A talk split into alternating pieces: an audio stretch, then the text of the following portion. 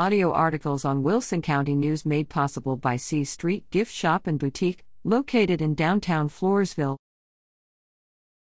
La Vernia golfers compete.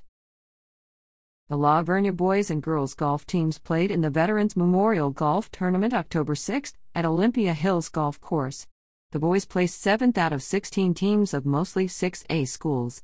The girls placed first as a team and Ashlyn Zimmerl placed first individually, shooting 76. Cecily Mockery was fourth with an 81.